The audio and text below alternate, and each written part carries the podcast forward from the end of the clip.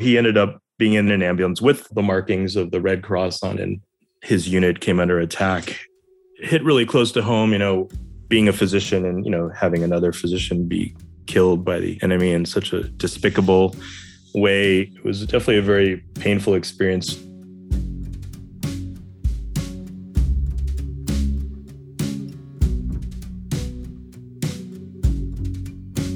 My name is Shauna Springer. I'm a licensed psychologist, award winning podcast host, the author of two best selling books, Warrior and Beyond the Military, and a leading expert on psychological trauma, military transition, suicide prevention, and close relationships.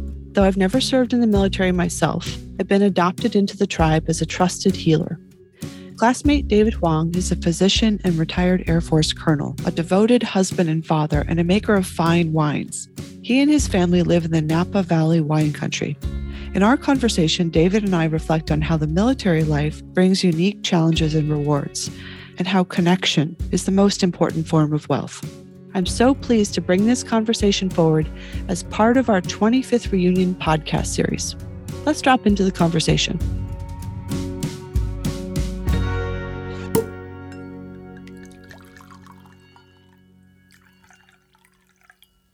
So, David, I remember you from college as being a really kind, open hearted person, but we haven't talked since graduation. Right. And you came out of college and went into the military service. And the first thing I wanted to ask is about why you chose the military path and to share some of your experiences on that journey with all of us. At the end of uh, college, when I was applying to medical school, I you know I interviewed at a few schools, and one of the schools I interviewed at was the Uniformed Services University of the Health Sciences, which is the military medical school in Washington D.C. and it just had a very different feel than any other schools I had visited. Uh, just much more team oriented, um, people helping each other out. People talked about you know that they knew they were going to work together eventually, as well as potentially deploy throughout their careers. And so it, it just had a much more team oriented atmosphere to medical school than the other places I visited. So that was the beginning of my career. So I would say that you know when you were applying to medical schools, maybe the difference that you felt was that sense of tribe in the military of being part of that unit that is about a bigger mission. Yeah, definitely. Um, you feel like, you know, there's something bigger than yourself that you're joining. There's, you know, sort of a common goal that people are working towards.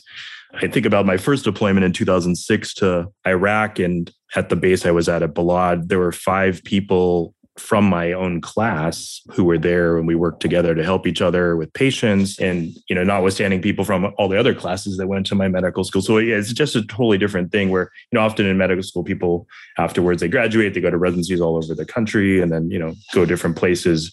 Um, we all knew we were going to be working together for most of our careers Wow. And we know that, you know, not everybody who serves in the military serves in the infantry.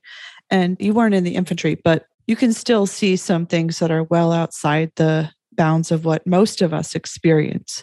Can you bring us into some of those stories from your time in the military? As a, in the military, I mean, obviously our job, my, you know, specialty was being a physician, but you're also an officer, you know, a military member and you have to follow the rules like any other military member and and you know much of the training is similar as well. Um, have to learn even as a physician how to fire a gun and be able to protect your patients as well as yourself. It's definitely uh, very different than you know the normal non-military civilian life. You know as we talked about you know there's this higher purpose. People are committed to working towards a mission. Something happened a couple years ago. I was listening to one of the enlisted folks in my unit talk and she was talking to her boyfriend on the phone and he was asking why she was staying after you know aren't you supposed to be done? You're off at 4.30 and you know it, there's a commitment to something that is well beyond you know like clocking in and out. And you know people would stay after hours or we would come in on weekends if we were preparing for you know a training mission or an inspection things that there's no overtime in the military you know. So if you're working 24 hours you're still getting paid the same. So it's just a different level of commitment and, and sense of mission and taking care of each other you know like when you're stationed away from your family, let's say, you know, often people gravitate back towards where they came from or grew up. But when you're in the military, you could be stationed anywhere in the world and or even in our country. And so there's a sense of taking care of each other and and you know becoming our own sort of family away from home. It's an interesting thing because in the military, nobody's going to stand on their individual rights. You know, I have the right to be paid overtime or not work weekends. And it's a place where people give up their individual rights. They can be told where to live and where to move for different deployments or parts of their career. But for so many people that I've worked with as a trusted doc to the military tribe, that the payment, if you will, for that comes in the form of this really unique connection and sense of belonging and family and mission that really gives people an organizing purpose that is something it's very hard to find you know in other lines of work I agree. Yeah, definitely. I mean, medicine and healthcare is this, you know, service oriented. Obviously, we're serving people and taking care of them. But I think the military is a way, you know, another form of service to our country. And, you know, everybody's choosing, like you're saying, to be part of something that they're willing to serve in military medicine, even more so. I think, you know, sort of a, a secondary layer of service into our patients. So definitely a, a sense of this commitment to serving others. And you've been able to do things that many doctors in our society are not able to do any longer given the evolution of the medical profession. You told me about some of the adventures you had in Abu Dhabi or kind of operating as more like a small town doc that knows all of the families and people you serve. I'd love to hear some of those stories yeah, I did a residency after medical school in psychiatry, but I, you know, joined the Air Force, really interested in flying as well. Something I'd always, and as a little kid, my dad would take me to air shows and kind of went back to that and became a primary care doctor in the military. They call a flight surgeon for a squadron of pilots and, and other personnel. And it really was like sort of, I imagine, in, you know, the movies being a small town doc, you work with the people you take care of. They become your close friends. You know, you're taking care of their spouses they're like coworkers to you and you sort of almost like living in a bubble with them in a sense um, you know going to squadron holiday events and other events and and then eventually you know having the opportunity to deploy with them. So i deployed twice with the folks that i was a flight doc for. And so really living and taking care of them and, and just being part of a community in that way. So that was really a, an amazing part of my career. I said i often say that's probably one of the best jobs i've ever had yeah, that connection that you would have had with those patients is such an intimate one. Uh, and I don't use intimate in any way other than to say emotionally connected, just deeply and strongly connected to each other. I think in medicine in general, there's often this sense of, oh, um, I'm the provider and you're the patient. And there's like this invisible class system that occurs in, in medicine outside of the military. But you know, in the military, you don't have those kind of boundaries and those kind of provider patient distinctions. Yes, you're their doc, but you also are going to show up to the same social events, you know, rank ceremonies, all of that. You're part of that bigger tribe. And that's really unique and hard to find, I think, in society in general and especially in you know back in mental health and psychiatry i mean i couldn't imagine doing some of the things with my psychiatric patients. But you know and and family wise it was a really great experience. My daughter was growing up with some of the kids in the squadron as well and we stayed really close both as a, friends as adults but also the kids have stayed friends and we actually got a chance one of my closest pilot friends was stationed in morocco and we got to go stay with them for a week and our you know the kids went off on their own and did their own things together. It was just it was one of the you know most amazing community experiences i've had. A great adventure in this extended family and people you know are moving often in the military tribe and so it's a bit nomadic but people in the military can forge those connections so quickly and so tightly because there's this common ethos, this common identity around that mission. Uh, one of the things that you and I both know is that war is chaos. And the best planned situation can quickly go sideways. That's true for anybody who serves in a military or first responder role um, or as a doc in that kind of context. Can you share any stories about? You know, just the, the kind of unpredictability of the environments that you can find yourself in in those roles.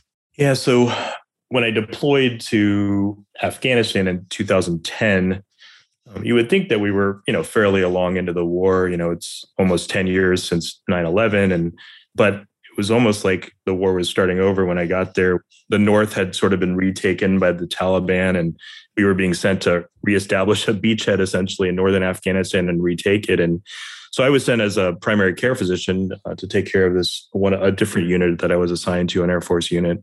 But when we arrived, there was no other. We were set up, you know, for to not have any other um, U.S. forces, you know, to, to help support the medical needs of our team. But as soon as I got there, uh, some folks heard about me down in in Bagram, which is near Kabul, which is the main base in Afghanistan where NATO and had all their command center, and and they actually sent sent up a, a unit and a couple folks and said, "Hey, we just heard you're here, and we had no plans for a mental health provider for all of northern Afghanistan for the next six months. So we're happy you're, you're here it. to take that over."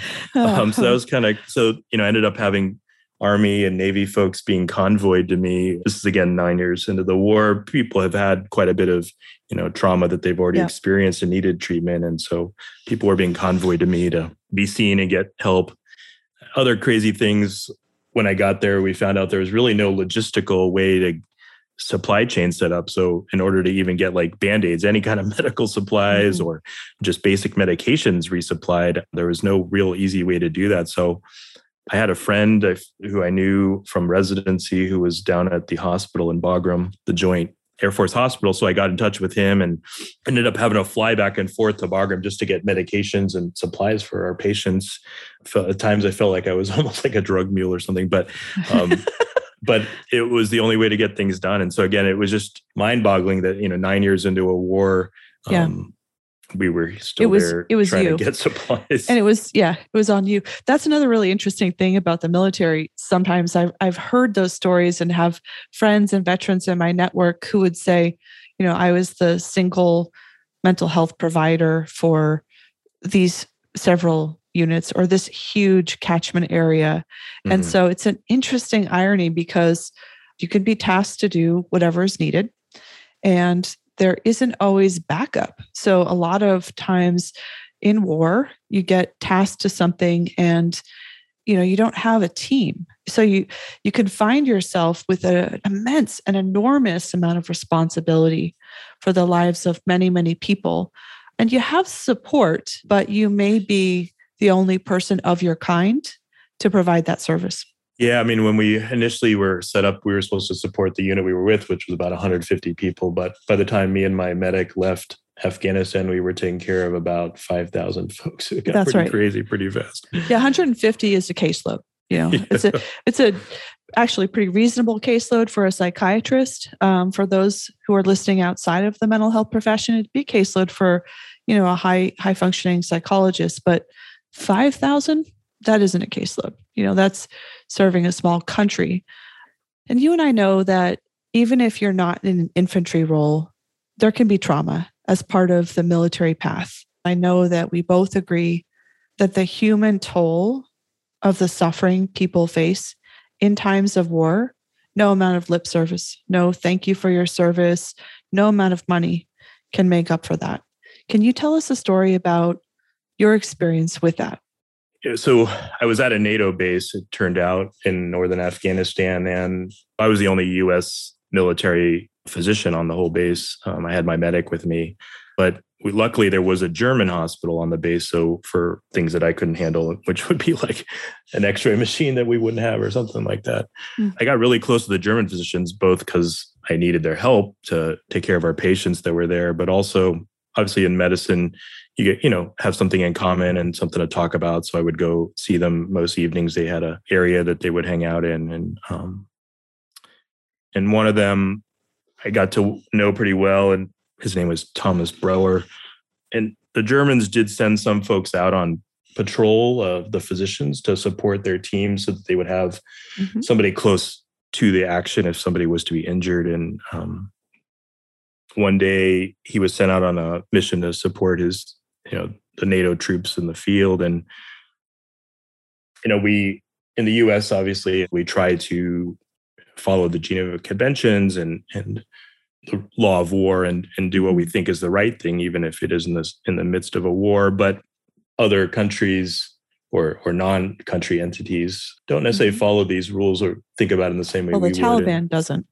We know that. Right, right. So, so he ended up being in the ambulance in an ambulance with the markings of the Red Cross on it, and his unit came under attack. And um, it was clear that it was an ambulance, but they uh, the Taliban ended up shooting a rocket propelled grenade into the ambulance and incinerating him as well as the other folks. Something that's sort of, I guess, burned in my memory and hit really close to home. You know, we had, you know, other people unfortunately passed away while we were in Afghanistan and obviously throughout the wars in Iraq and Afghanistan, many thousands of people have, you know, died. But, yep. you know, it hit to me a lot closer to home. You know, I had a two year old daughter at home and, um, mm-hmm. you know, being a physician and, you know, having another physician be killed by the enemy in such a tragic and, and sudden, di- traumatic, in some ways, you know, in my mind, despicable way, blowing up an ambulance. And, and then he, you know, he had an unborn child at home that he'll, never meet. And obviously his, it just, it made it really, uh, I mean, we have wars obviously, and it's a thing that occurs in human existence, but it's uh, definitely, there's a lot of negative that comes out of war. And just, it was definitely a very painful experience for me and something I think about a lot. Yeah. I thought about, you know, our, our history and how, you know, when we were fighting the British, they would line up and walk towards the American forces, you know, but we were essentially guerrilla forces at that time, you know, in terms of taking the advantage by not standing in huge lines and walking in some uniform fashion into fire. And so that was strategic, but I've been thinking about how do you do war with with honor? What is the distinction between taking strategic and tactical advantage and being a warrior but doing it with honor? You know, it doesn't to take out an ambulance and a healer, there should be something there that stops you and says that's not honorable. So when you say despicable, that's kind of where where my mind goes.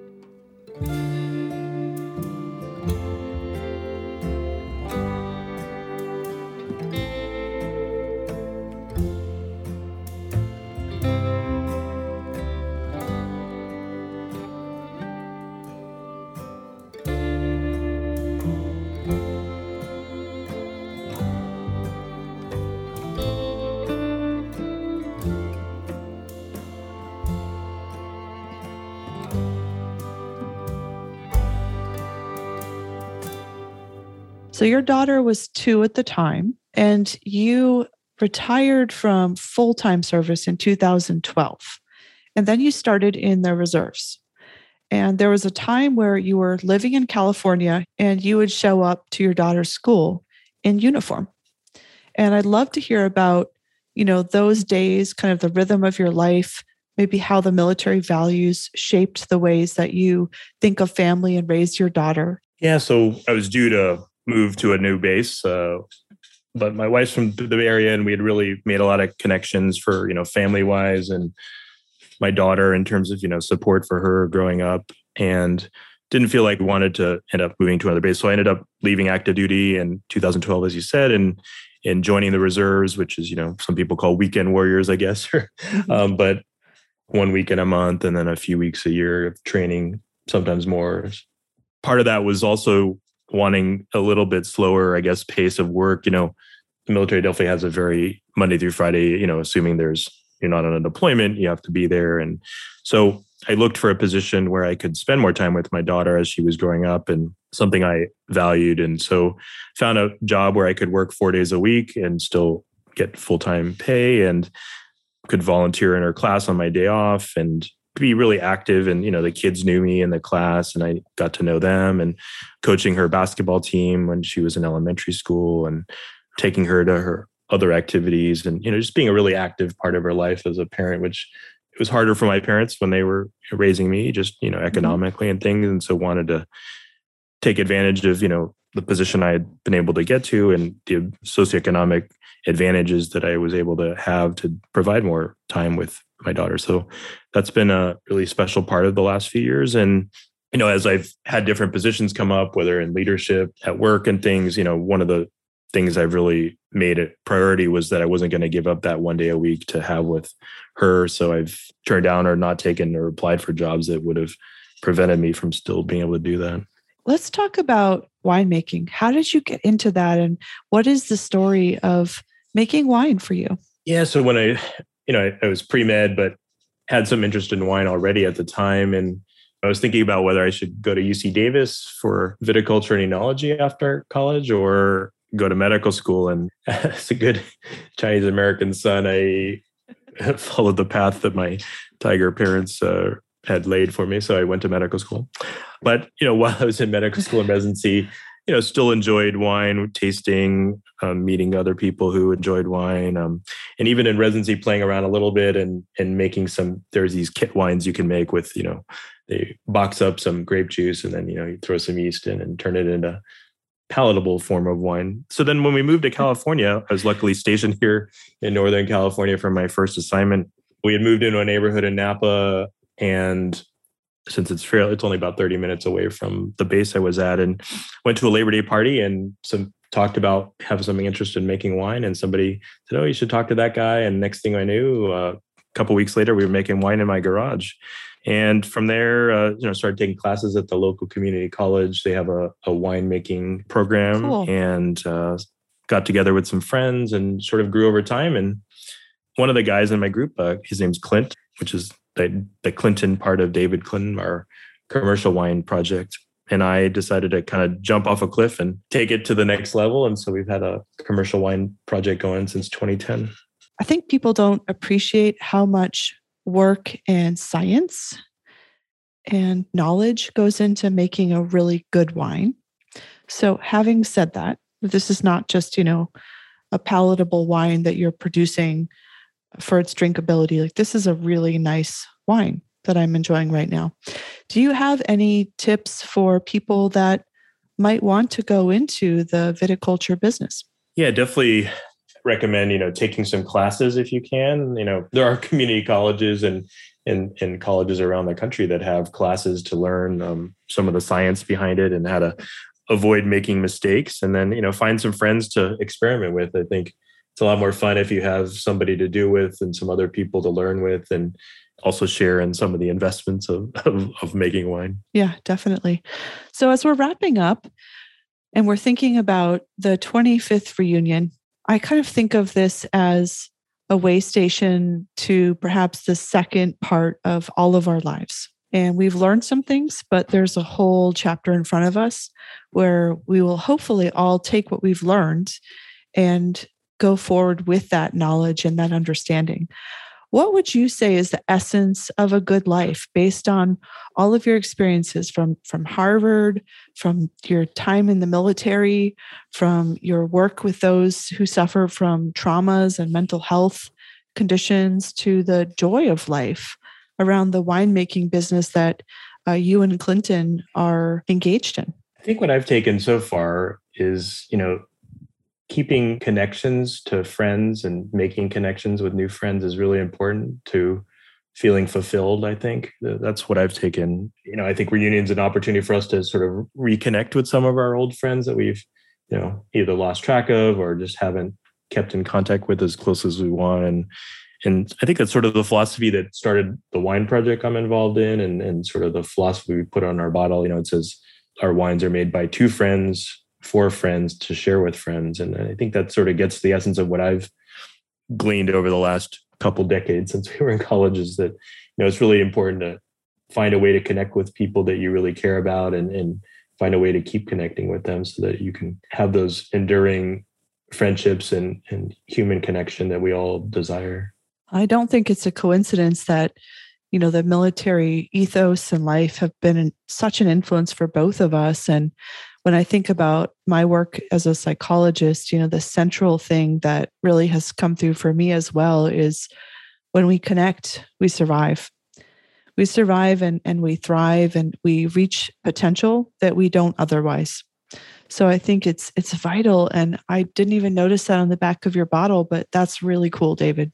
Well, thanks, David, for yeah. joining me today. And I can't wait to get this out and uh, look forward to staying in touch. No, great connecting again. Thanks. All right. Bye.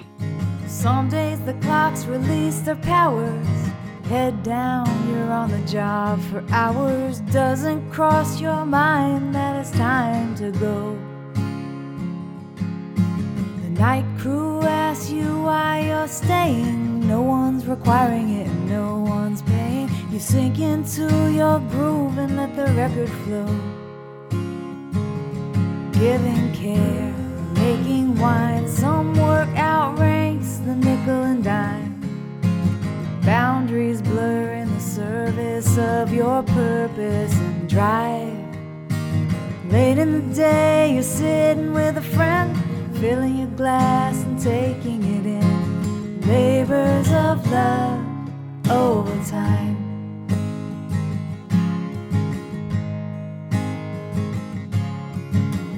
to work with a sense of duty Came back with reverence for beauty somewhere beyond the promise of accolades. It was never about the abundant supplies. We didn't have a band aid to save our lives. Sometimes holding a hand is the salve that saves. When you're giving care making wine, some work outranks the nickel and dime. Boundaries blur in the service of your purpose and drive. Late in the day, you're sitting with a friend, filling your glass and taking it in. Labors of love over time. Labors of love, labors of love over time.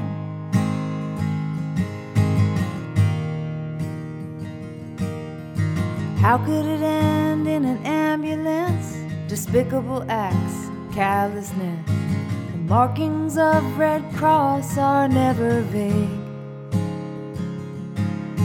There is no way to make amends, just a moment of silence. To remember good women and men, giving care or making wine. Some work outranks the nickel and dime. Boundaries blur in the service of your purpose and drive. Late in the day, you're sitting with a friend, filling your glass and taking it in. Labors of love over time. neighbors of